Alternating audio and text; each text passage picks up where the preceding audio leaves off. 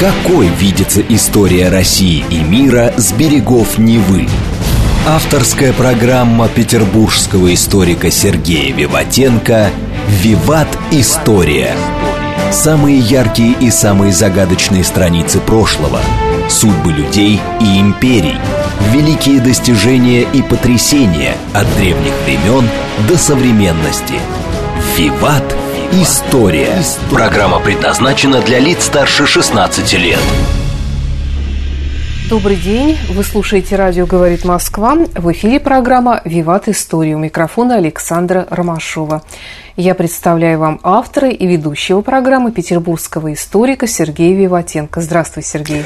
Здравствуйте, Саша. Здравствуйте, дорогие друзья. Герой сегодняшней программы – Гетман Мазепа. Как говорил о нем Пушкин, предатель, Иуда, как-то так он его называл. Ну, сегодня мы поговорим об Иване Степановиче Мазепе. Что он етьман, я думаю, мы тоже все знаем, да? То, что он Иуда, ну, тоже бесспорно, в принципе. Хотя сейчас об этом разговоры идут, конечно, на Украине, там, да, попытки реабилитации всего там происходят, но об этом, может, поговорим, может, не поговорим. Да, Иван Степанович Мазепа Калединский. А что за слово вообще Мазепа? А по-украински, по-моему, это, ну, мазанный, неряха. Угу. Ну, неряха и в том числе грубиян. Ну, может быть, босяк еще подходит. То есть это вот человек, одетый не очень хорошо, грязный, да, и в то же время хамит. Ну, вот как-то так. А он родился 20 марта 1639 года в селе Мазепинцы под Белой церковью. То есть у него получается и фамилия от села? Ну, конечно. Или наоборот? А, давайте так, там все сложно. Людей с фамилиями Мазепа на Украине достаточно прилично. Ну, например, один из тех людей, кто создал мультишедевр «Остров сокровищ», мультфильм знаменитый, да, там Черкасский, по-моему, режиссер, да, один из его помощников был фамилия Мазепа. Тут, наверное, все-таки из-за того, что, как там, и самый крупный пароход называл своей фамилией. То есть э, село Троекурово стало называться Троекурово, потому что туда поселились семья Троекуровых, бояре да, если вы помните, э, Дубровский, да, здесь также вот думаю, что это из-за того, что по хозяевам, да, чьи вы, чьи вы братцы будете, да, вот, да, мы, да, откуда вы, да, мы от Мазепы, ну, такое вот. Да, в то время это была Речь Посполитая, родился он э, в шляхетской православной семье, в селе Мазепинцы, да, как я уже сказал. Первый документально известный предок будущего Гетмана – прадед Николая Мазепа, опять-таки, да, первый источник, говорящий об этой семье, то, что он в 1592 году за военную службу полякам а пожалован королем Сигизмундом II августом хутором на реке Каменце. То есть вот этот вот. После этого она стала называться Мазепинц. А дед Ивана – Михаил Мазепа, предположительно, про это борьбы особой в исторической науке нету, да, там, ну или политической борьбы, да, но в принципе, в принципе, наверное, можем сказать, что а, близкие родственники а, Мазепа служили, в общем-то, двум царям польскому королю и русскому, а, русскому царю. Так вот, э, Михаил Мазепа служил у русских, охранял южные границы нашего государства – Изюмский шлях, помните эту историю из Ивана Васильевича, да? Вот как раз он э, там держал от набегов татар, да, и погиб в 1620 году в битве с турками. Отец Адам Степан Мазепа был один из соратников Богдана Хмельницкого. А почему, кстати, двойное имя? Да потому что все там сложно, дорогие друзья, да?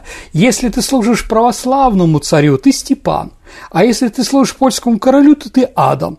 Ну, понимаете, вот с кем будем, да? Таким и будем, да? Еще раз, в этом приграничье православно-католическом очень часто были не то что измены, а, скажем так, это было нормально на этих границах, да? Сначала служим одним, а потом, разлюбив, да, метаемся к другим.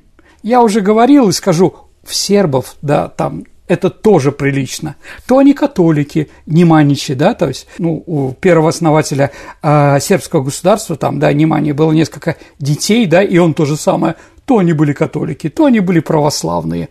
Ну, еще раз, Адам – это непонятно кто. Это, знаете, Саша, как в советское время каких-то, ну, в России где-то а, было много людей, которых звали Аликами. Алик. Но мы же не сильно, что на самом деле вызывали Али. Просто попав в нашу среду, а этот человек хотел, да, скажем так, чтобы не сильно напоминать своим именем, откуда он приехал, например. Такие а же мне вещи. всегда казалось, что Алик – это от Александра. А, от Алексея, Звонит может Алексея, быть, да. и еще от кого-то. Еще раз, это, в общем, нормально. Поэтому Степаном, Степаном нет, а Адамом в Польше бы быть нормально. А какие фамилии там украинские или там польские, да? Ну, скажем так, можно было укрыться. Были ли проблемы в Речи Посполитой у православных шляхты? Были, конечно, дорогие друзья. Поэтому, хотя сейчас там говорят о каком-то симбиозе, там, магдебургское право, глаза на выкате. Я был прошлым летом в музее в городе Витебске, и там меня, конечно, поразило, как там все это об этом говорят. А, извините, проблемы у православных были. И поэтому все ими, давайте так, среди магнатов, ну, бояр, польских бояр, будем их так называть, да, к началу 15 века не было уже ни одного православного русского князя, ну, или украинского и белорусского.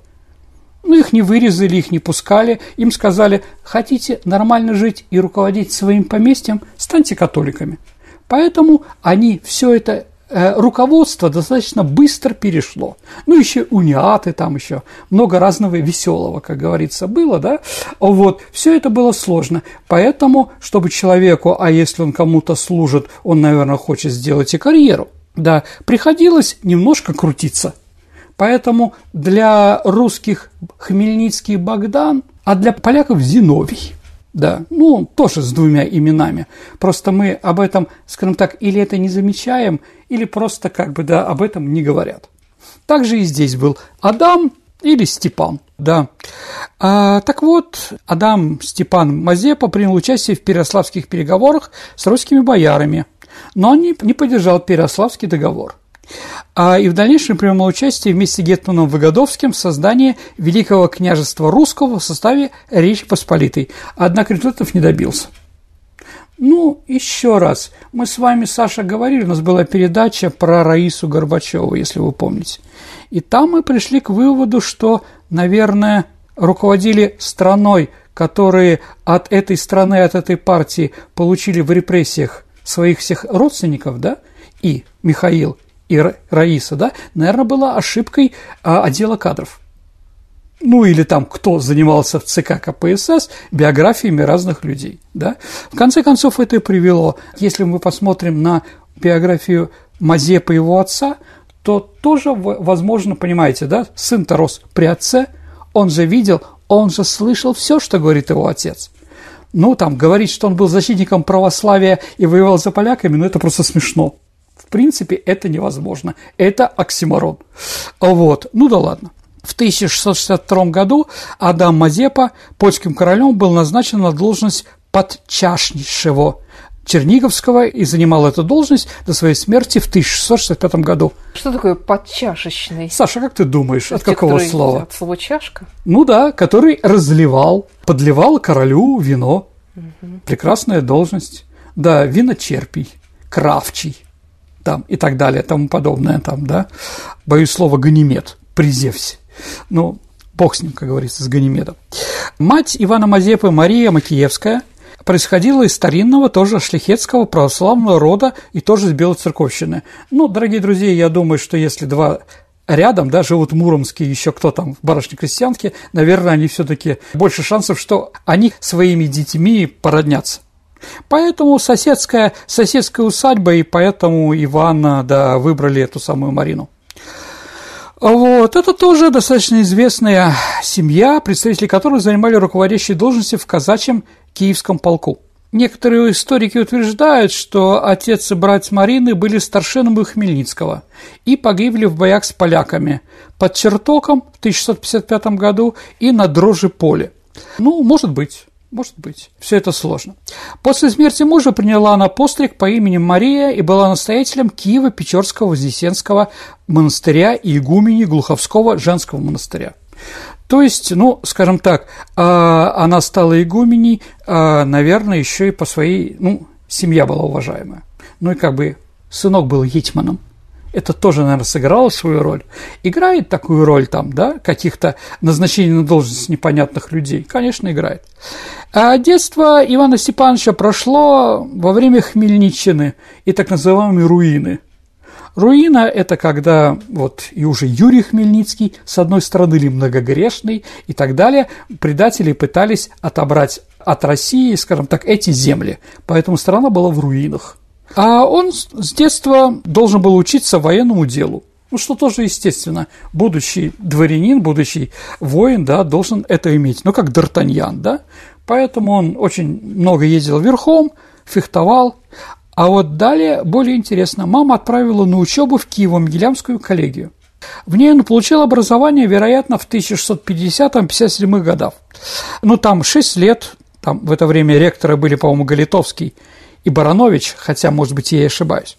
А вот, ну, там что изучали? Поэтику, риторику, латынь. Он хорошо владел пером, в минуты досуга писал стихи, интересовался всеми видами литературного творчества – а, как говорят некоторые исследователи, он овладел восьми языками.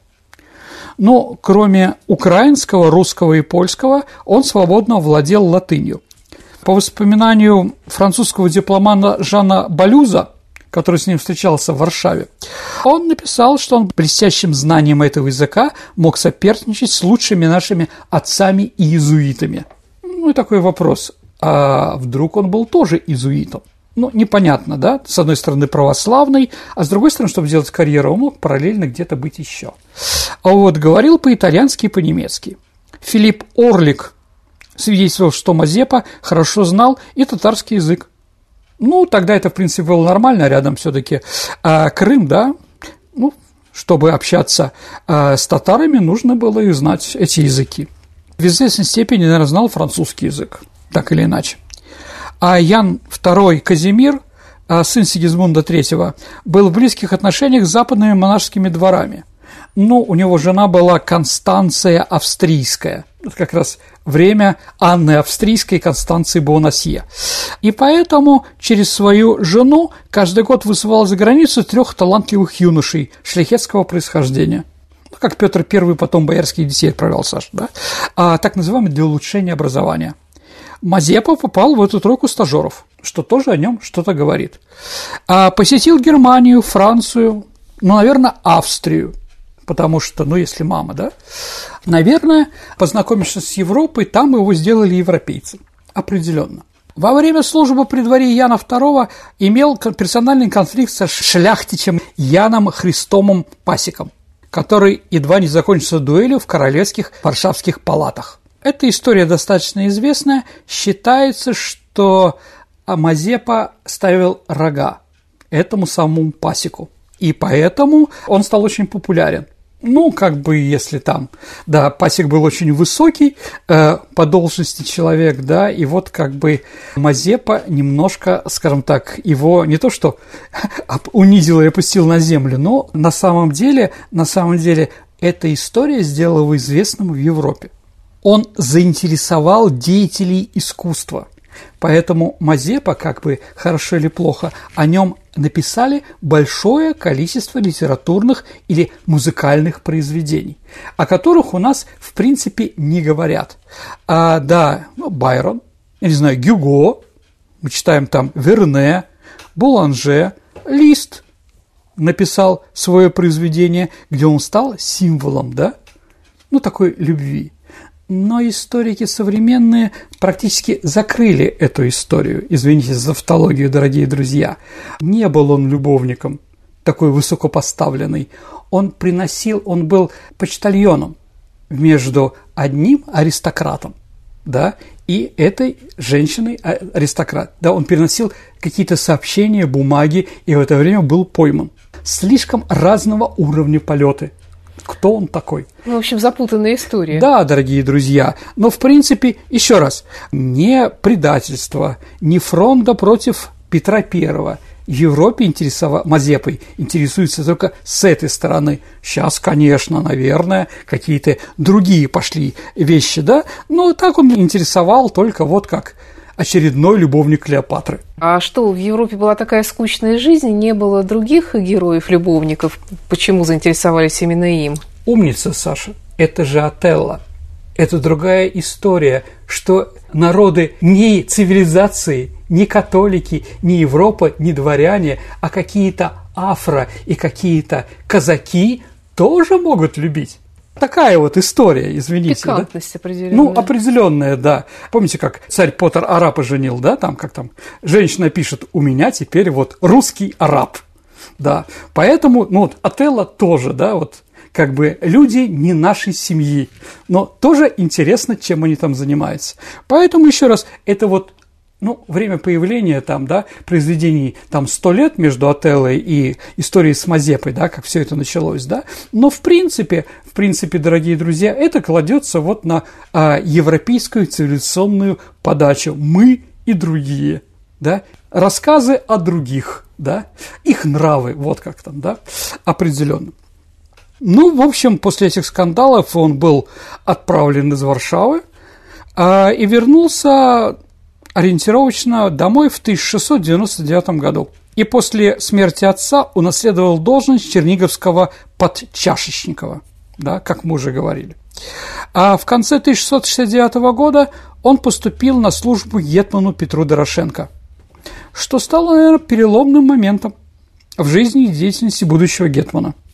То есть он пошел делать карьеру именно уже не в Варшаве, или где-то еще дипломатически, а именно среди казаков. Но согласимся, что он был грамотный.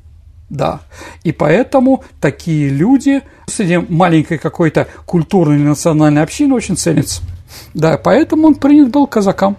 Ну и, наверное, с тех пор он полностью отдал себя э, такому государственному делу. Ну, украинскому, казачьему. Это сложно.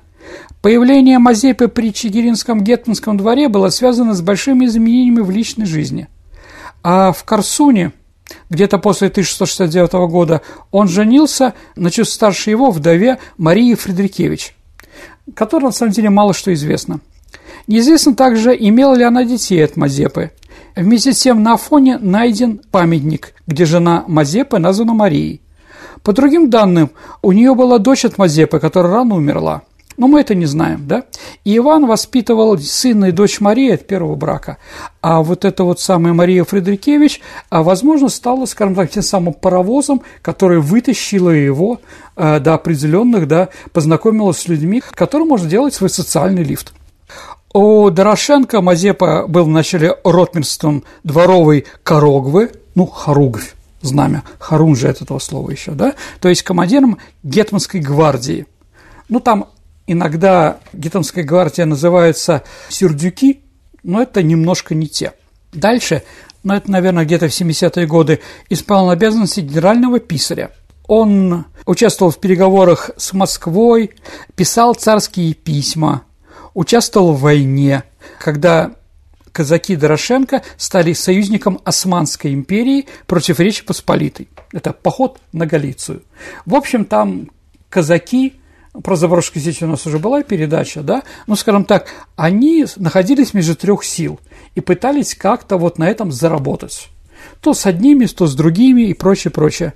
А Дорошенко оценил большие способности металлости и любопытства, как написал один исследователь, написал Мазепы, и поручал его важные дипломатические э, миссии и поручения.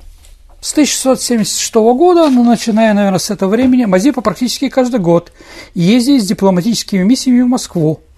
Он выполнял наставления Гетмана, убеждал российских чиновников передать слободские полки под управлением Гетманщины, не подписывать с поляками вечного мира, который узаконил было разделение Украины, делился соображениями ну, об экономических нововведениях в автономии – все эти документы известны. А, давал советы, как лучше организовать оборону Киева от ордынцев, поляков и так далее. В ходе переговоров с посольским и малороссийскими приказами батуринский дипломат встречался с царями и передавал им дипломатическую почту от уже другого гетмана Самойловича. Мазепа принял активное участие в интриге по смене Самойловича. Его подпись стоит в коллективном доносе старшин, поданных Голицыну.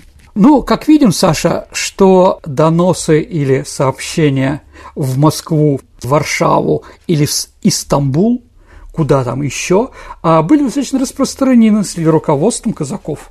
Когда им нужно было кого-то снять, они писали интересные письма. Верные, ну, процентов на 60 верные.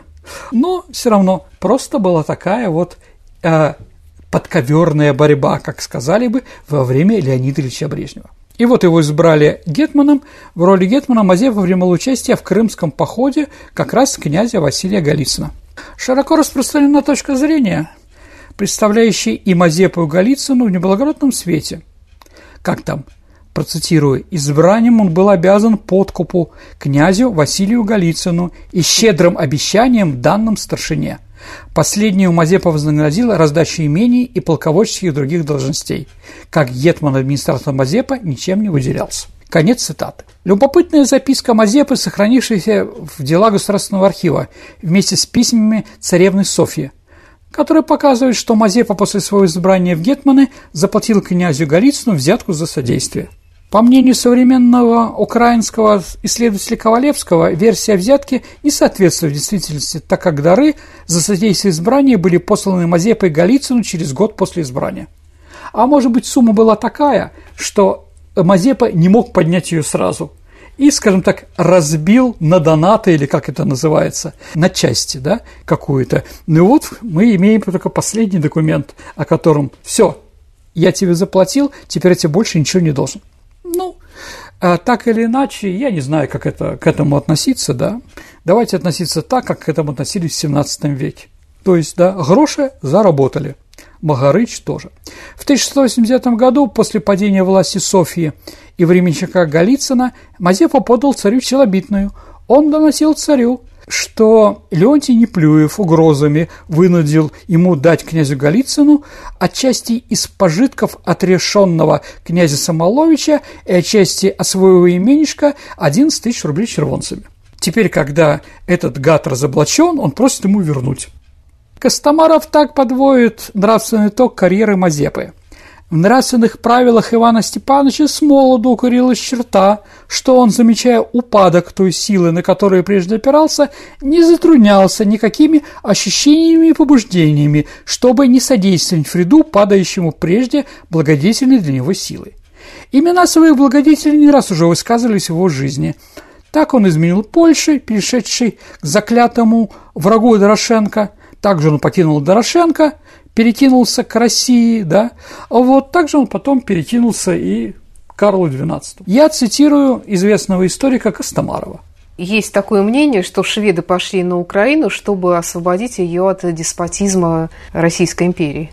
Ой, Европейская интеграция, Саша, так далеко шагнула в сознании незалежных политиков и того, кого-то это слышала, да, что по логике современных мазепинцев шведская армия отправилась отвоевывать украинскую независимость. Да, ради чего и затеяла Северную войну. Ну, дорогие друзья, ну, как бы, начало... Давайте так, я вам приведу несколько примеров тогда, Саша, если ты про это задала вопрос, попытаюсь я тебе ответить, да? А ты уж сам потом решишь. Начало распространения шведской или европейской цивилизации и отвоевания украинской независимости по иронии судьбы выпало в 1604 году на себе увидеть городу Львову, не какому-то другому, а именно этому – принадлежащий тогда полякам. Шведы осадили город, нацелив специальные пушки, из стволов которых должна была струиться украинская независимость, видимо. Но оказалось, что тогдашние львовяне были куда патриотичнее современных и восприняли поход шведов как обычную оккупацию и начали жестоко сопротивляться. Скандинавский генерал Стенбак потребовал сдачи контрибуции, на что местные жители решили за вольность стоять и не только вскоре людей для того вооружить, но, будя нужда придет, самим наконец садиться. Однако шведы были неплохими бойцами, город был взят. После в нем учинили зачистку. Да, большую часть львовян жестоко истребили, но, видимо, они как-то не подходили под европейские ценности того времени. А рубили их прямо на улице, затем грабили дома, церкви. Все серебро из костелов и церквей, и деньги горожан, и сукна взяли. А в помещении Львовского архива шведы устроили конюшню, используя актовые книги фолианты как подстилку для лошадей шведскую ценность очень скоро почувствовали на своей шкуре украинские крестьяне, конечно. А где неприятели стоят и чинят великое разорение, и скот, и платья берут из купли, и сапоги, и насилие чинит над женским полом. А где застанут жителей, Положен со двора по быку и по четверти ржи, писал в донесениях капитан Ушаков такой, который все это видел. Сергей, давай прервемся на несколько минут. Это программа «Виват История». Продолжим после выпуска новостей. Давайте послушаем другие новости. Какой видится история России и мира с берегов Невы? Авторская программа петербургского историка Сергея Виватенко «Виват. История». История. Вы слушаете «Радио говорит Москва». Продолжается программа «Виват История». В студии по-прежнему петербургский историк Сергей Виватенко и Александра Ромашова. А тема сегодняшней программы – Гетман Мазепа. Вернемся на Украину, дорогие друзья. Не отставая от шведов и привнувшие к ним герои, вот мазепинские казаки.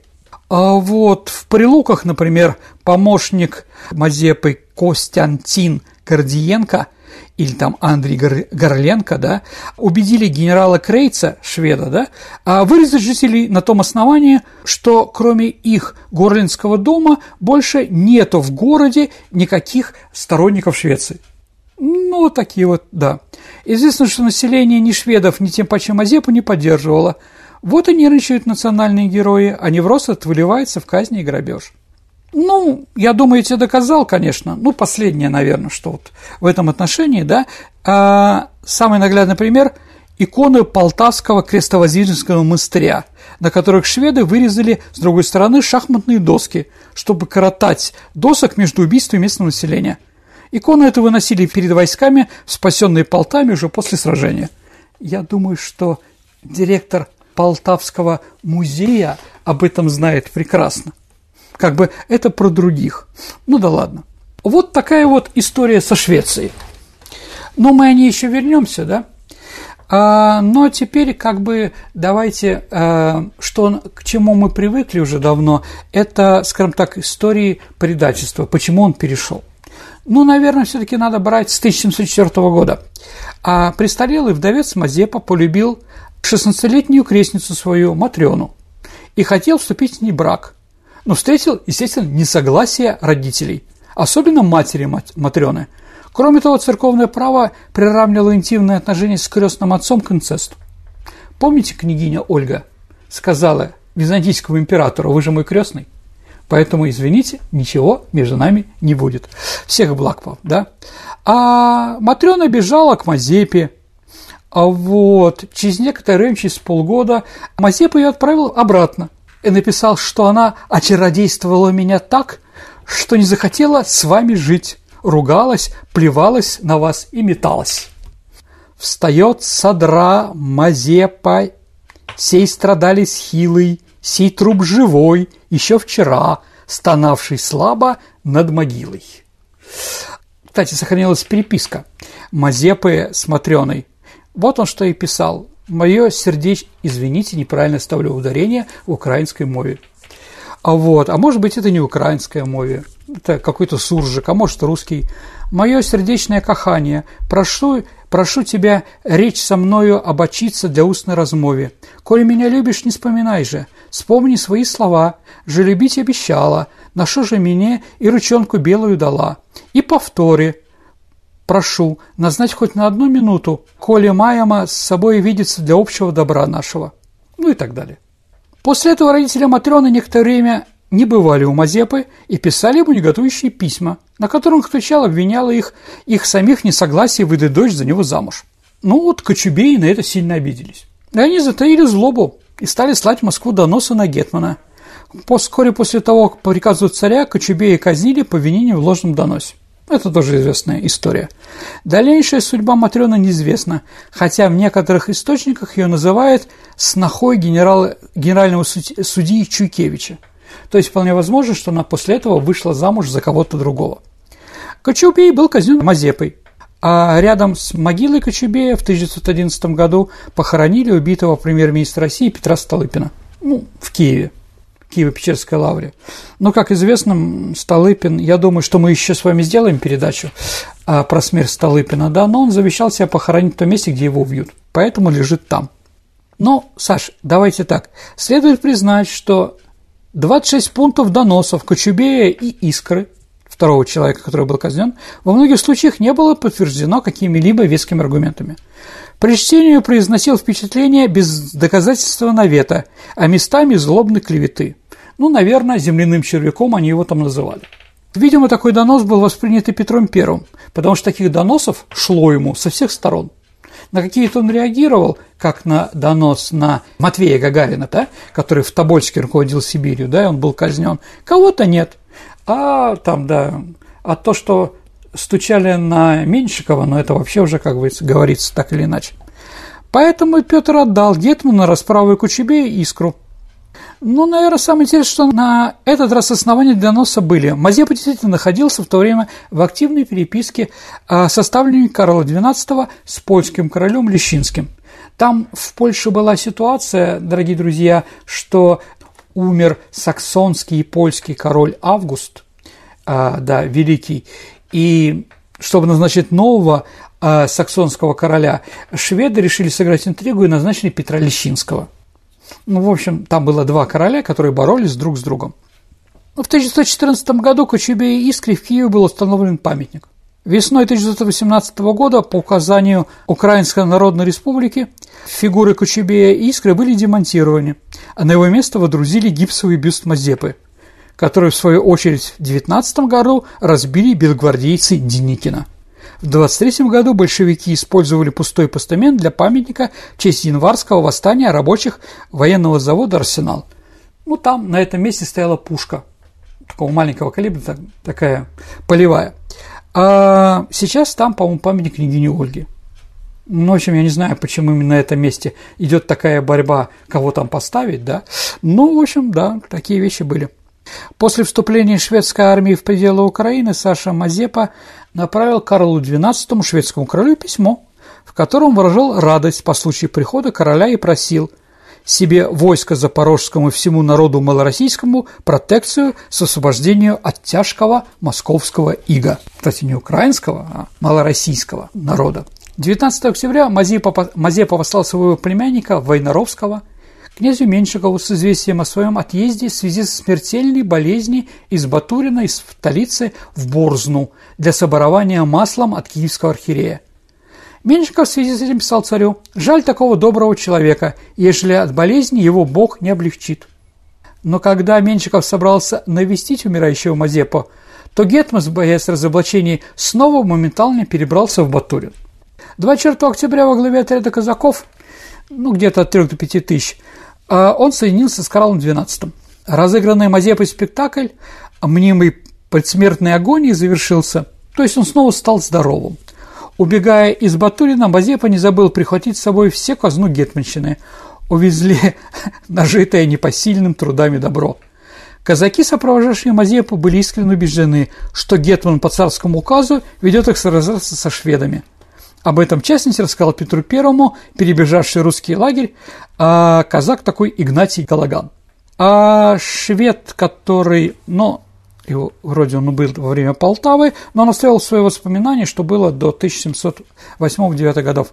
Адлерфельд сообщал в своем дневнике, что Мазе появился Карл XII в сопровождении старшины и около тысячи казаков. То есть, пока он ехал с пятью тысячами, многие рассосались. А вот, в знак покорности Гетман сложил к ногам короля свою булаву и бунчук. Мазепов выступил на латинском языке с короткой, но выразительной речью, в которой просил Карла принять казаков под свою защиту и благодарил Бога за то, что король решил освободить Украину от московского ига. Конец цитаты. Карл XII скажем так, тоже написал и подключился к этой войне перьями. Выступил своим манифестом, при этом не брезгая самой откровенной циничной ложью, он утверждал, что Петр I с целью ускоренения в своем государстве православной веры и ведения католической давно уже ведет переговоры с римским папой. И поэтому он пришел на Украину, чтобы да, лютеранин, а, Карл XII, для этого он пришел на Украину, чтобы а, сохранить православие. Ну, ну, это вот манифест Карла XII о вступлении ага, на Украину. Угу. Защитник православия. Ну, вот как они защищали, я уже сказал там, да, определенно. Но это, ну, я не знаю, вот, кто в это мог поверить. Ну, кто-то верит и сейчас, как говорится, да. А вот Стародобский полковник Иван Скоропадский но это как раз прапрадед Етьман Скоропадского из э, Дни Турбиных, да, он не перешел к шведам, он, Гетман отправил такое личное письмо. «Я понял», – сообщал Мазепа, – «что бессильная московская рать, спасаясь всем бегством от непреоборимых шведских войск, вступила к нам не ради того, чтобы защищать нас от шведов, а чтобы с огнем, грабежом, убийством истреблять нас. И вот согласие всей старшины мы решили отдаться в протекцию шведского короля в надежде, что он оборонит нас от московского тиранского ига. И не только вольности и права нам сохранит, но и расширит. Поэтому Мазепа предлагал Скоропадскому уничтожить русский гарнизон в Стародубе и присоединиться к нему.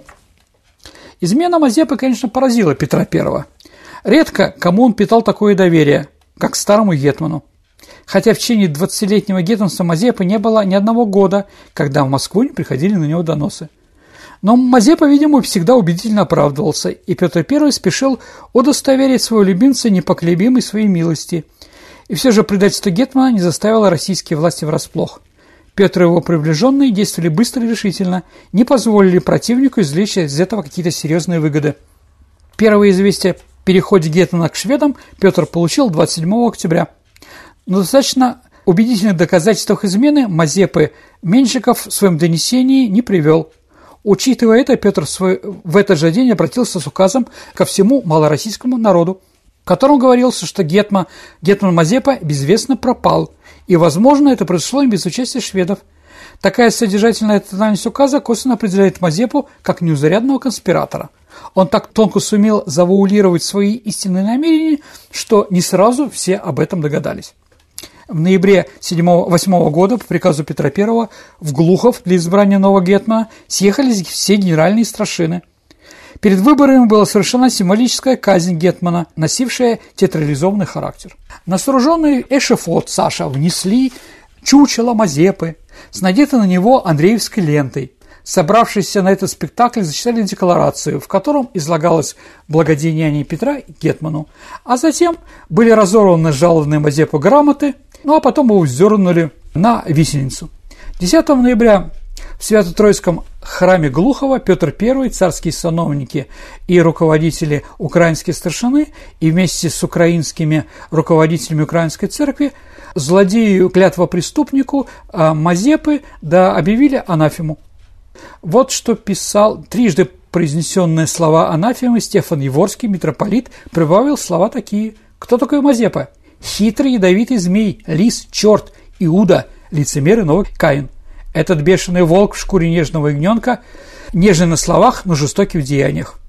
Как видим, Саша, для ускорения духа Мазепинства для Петра I было недостаточно избрать нового гетмана.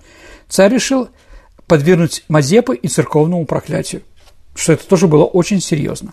Вскоре от тех людей, которые пришли с Мазепой к шведам, от него стали откалываться. Он, например, полковник Галаган, как я уже говорил. Он привел с собой не только несколько сотен казаков, но еще 68 офицеров э, и рядовых шведов. В конце ноября 1608 года сбежавший из сельского лагеря э, полковник Апостол передал Петру тайное устное послание от бывшего гетмана, где тот раскаивался и предлагал дружить и любить друг друга. За это он предложил Петру выкрасть Карла XII. Ну, оперетка. Что тут можно сказать, да? А в это же время он писал письмо польскому королю. Итак, шведы, их враги поляки, русские, да? И вот он пишет письмо «Вашей королевской милости моего милостливого господина, верный подданный слуга нижайший Ян Мазепа Етьман». Ну вот, он уже Яном стал. Да, вот. Дорогие друзья, это еще раз показывает, что никакой независимости Украины Мазепа и не думал. У него были другие какие-то планы. А вот, а Гетман Скоропадский, Гетман э, левобережной Украины, когда это письмо попало в руки русских, да, распространил этот текст а, по Украине 21 января 1909 года. То есть путь Мазепы назад был отрезан окончательно. Ну, умер Мазепа 21 сентября 1909 года в Бендерах или Варницах, это пригород Бендер, сейчас это в Молдове, да, на территории Османской империи.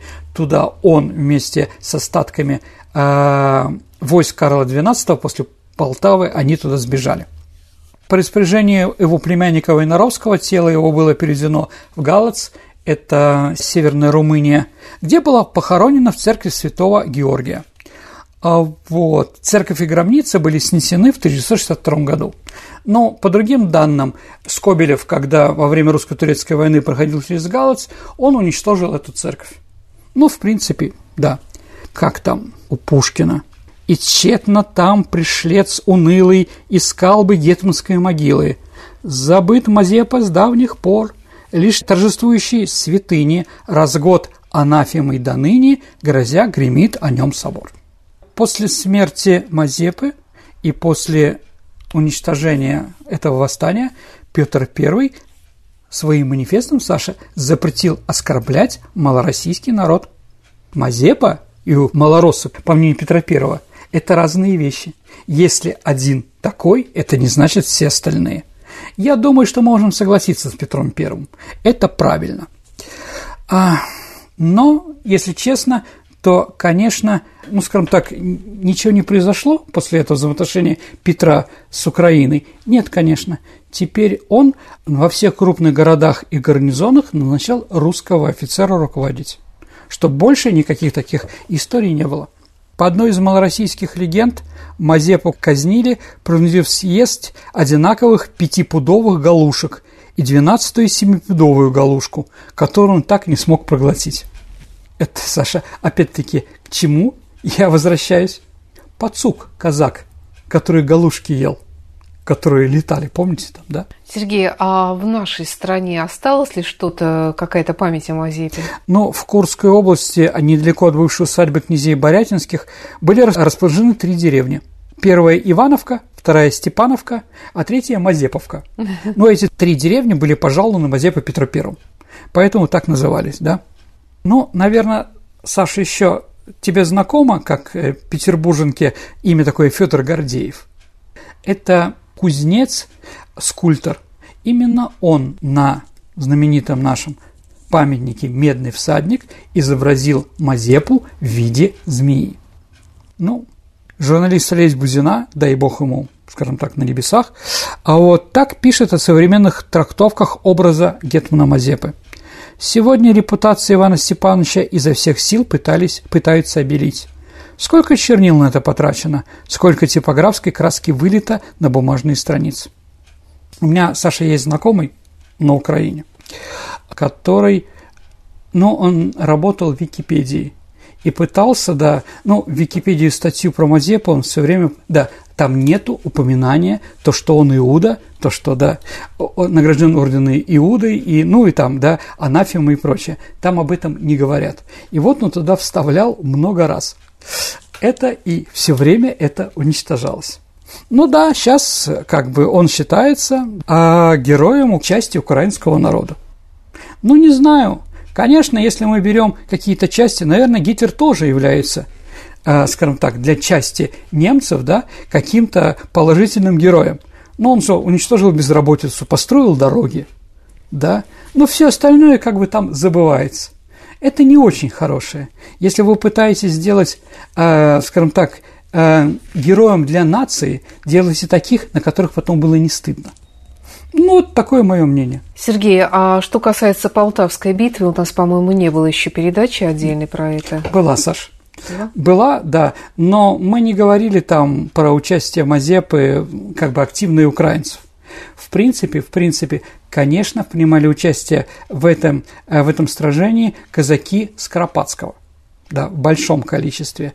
А мазепинцев было так мало, что они просто, ну еще раз, должны были въехать в поверженную Полтаву в середине и показать, какие, да, их, да, поэтому их берегли. Это, знаете, как в 1939 году в Ленинграде появилось воинское подразделение Народной армии Финляндии. Туда брали финнов, э, граждан России, там, белорусов, потому что они блондины были. То есть весь этот полк был блондины голубоглазые. И вот они ходили по нашему городу и пили на финском языке советские красные песни, типа «Мы красные кавалеристы», только на финском, да, их заставляли, да. Они не воевали, они были нужны для того, чтобы, когда мы войдем в Хельсинки, они вошли туда первыми. Или как дивизия генерала Леклерка. В 1944 году, да, либерасьон, так называемая, с генералом Деголем, да, поэтому никаких там более активных вещей там не было. А, вот, и они бежали, и в районе Переволочной а э, шведские войска, ну, в районе на, на самом Полтавском, Полтавском поле боевом в плен попало не так много шведов. Они попали как раз на районе Днепра, куда их свел Мазепа. Мазепа переправился с Карлом XII, а всех остальных бросили. И около 20 тысяч шведов попали в русский плен. Это еще раз говорит о том, что, ну, если он ты такой патриот, если ты все знаешь, где там, да, ну, найди нормальное место, где можно переправиться. Или они были в такой степени самоуверенные, вот, и писали в газетах, что у них победа в кармане, что вот-вот, да-да, они дойдут до Москвы, как украинцы там, да, в 1618 году или в 17 во время смутного времени там, да, а, вот, как Етьман Сагайдачный. Ну, так или иначе, действительно, он ушел. Единственное, что Петр I предлагал обменять, и Карл XII в этом отношении поступил достаточно положительно. Ну, скажем так, честно, да, он отказался Мазепу менять. Такое дело темное. Может быть, он и умер из-за этого, что его собирались менять. Понимаете, да? Как на самом деле, почему? Да. С другой стороны, ну, все-таки Иуда и, наверное, с таким многопудовым орденом на шее трудно жить после этого православному человеку, а, наверное, все-таки был православный, хотя подписывался и Яноком. Да, поэтому все это достаточно сложно. Сергей, а что касается шведов, что с ними было потом, вот о чем мы не говорили в нашем прошлом выпуске? Ну, ну, просто чтобы было приятно и интересно. А у Карла XII конкурс на лучшего повара выиграла женщина. Да, что было, ну, редко в армии, чтобы женщина-повар. Она была под 2 метра, здоровая такая вот, да, кормила его, а, скажем так, и она действительно была сильная, и во время Полтавы, когда там Карла XII уносили на этих самых носилках, он же был раненый, да, она по легенде шведской э, двух э, преображенцев раскидала и ушла. А вот, Саша, а как ее фамилия, как ты думаешь? Не знаю. Фрэкенбок. Mm-hmm. Да, то есть вот она была символом шведской женщины до середины 20 века, пока Астрид Линген не сделал на нее пародию. Mm-hmm. Вот. Ну и второе, да, как бы тефтели, да, а шведские, да, если вы помните, в Икее их достаточно активно продавали разные там, да, а вот, тефтели они взяли как раз с сидений в Османской империи в Бендерах, да, ну, это от слова кюфта, да, тефтель, да, вот они... Любимое лакомство Карлсона. Определенно, да, ну, скажем так, шведы сказали бы любого демократично настроенного шведа. Вот так или иначе. Потом им разрешили, да, после того, как во время прудского похода, а, когда Петр решил после Полтавы освободить Молдавию и Румынию православную, да, он был окружен и разбит, и мы были вынуждены. Мы отдали туркам э, Таганрог и Азов вернули. И после этого э, русские сняли вопрос о передаче Карла XII им. Да, и Карл XII вернулся уже в Швецию и продолжал свою борьбу. Да. Но больше уже без украинских товарищей. Да. Спасибо, Сергей, за интересный рассказ из истории и Напоминаю вам, что программа «Виват История» выходит для вас еженедельно, и раз в три месяца у нас также есть выпуск э, с ответами на ваши вопросы, которые мы собираем в да. течение всего этого времени. Так что, если у вас остаются вопросы, Через месяц, сайте, в конце сентября мы ответим. Да, на сайте ВКонтакте вы всегда можете найти возможность э, в нашей группе, в нашем сообществе это сделать. Ну а с вами был петербургский историк Сергей Виватенко и я, Александра Ромашова. До встречи в эфире. До свидания, дорогие друзья. Берегите себя. До новых встреч в эфире.